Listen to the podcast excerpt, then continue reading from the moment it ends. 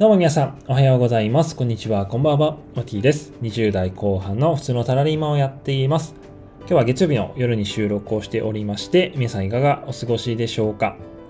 まあ、今日からね、1週間始まったっていう方も多いんではないでしょうか。まあ、僕もね、今日から仕事が始まってですね、朝は早起きして、今仕事が終わってですね、ゆったりと収録をしているような感じでございます。今日も配信やっていきたいと思いますので、最後までお付き合いください。まあ今日もですね、英語の学習についてね、お話をしていこうかなと思います。まあ最近ね、このラジオ何回でも、何回もね、お話ししてるんですけれども、僕は今オンライン英会話をね、え取り組んで、まあ日常生活程度ね、英語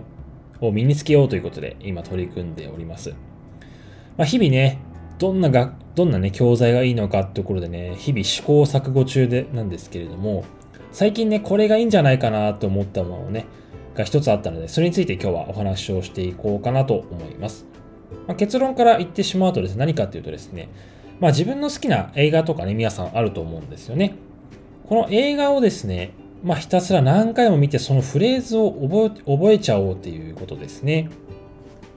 まあ僕もですね、今いろんな毎日ね、新しい教材使いまくってるわけなんですけれども、やっぱり単語帳とかね、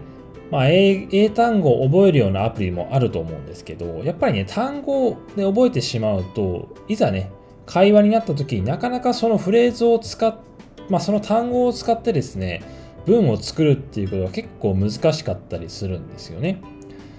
であればやっぱり文章で覚えるっていうことが非常に英語においてはね、まあ、言語っていうところで非常に大切なんじゃないかなというふうに僕は個人的に感じています。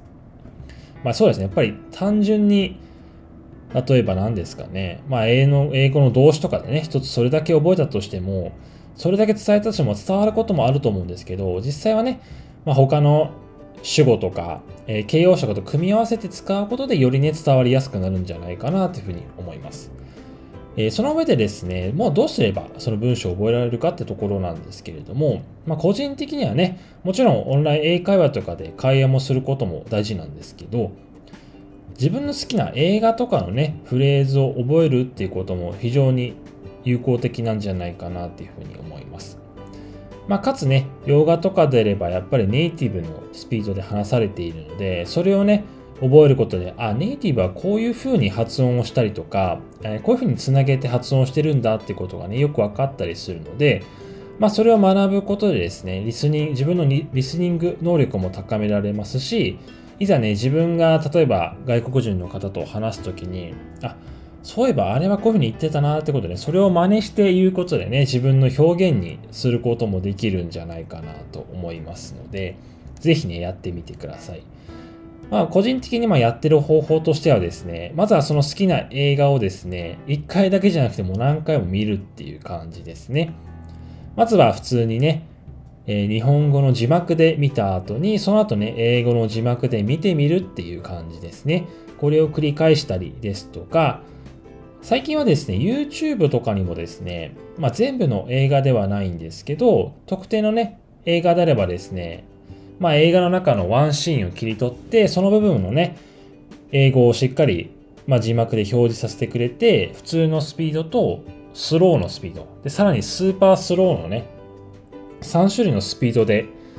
字幕、えっと、日本語の翻訳付きで表示されているような動画もあったりしますので、ぜひ探してみてはいかがでしょうか。まあ僕はちなみにですね、マイ・インターンっていうね、アン・ハサウェイとロバート・デ・ニーロが出ている映画がすごく好きなんですよね。で、この映画だとですね、結構、英語の、英語のね、まあ、YouTube のワンシーンを切り取ったやつが結構 YouTube に上がっていたりするので、それをね、今、ながら聞きっていう感じでね、日々勉強しています。で、かつ聞きながらね、やっぱ自分で声で喋るっていうのもすごく大事な作業だと思うのでね、ぜひ英語学習なかなか今おすすめけどないなって方はですね、YouTube とかにすごくいい動画上がってるので、えー、自分の好きな映画とかをね、まずは、え、探してみて勉強してみてはいかがでしょうか。はい、えー、というわけで今日はですね、英語学習についてお話をさせていただきました。まあ、僕もね、まだまだ日々試行錯誤中ですし、まだまだ初心者の段階なんですけども、え一緒に皆さん頑張っていきましょう。はい。というわけで今日はこんな感じで終わりにしたいと思います。また明日お会いしましょう。バイバイ。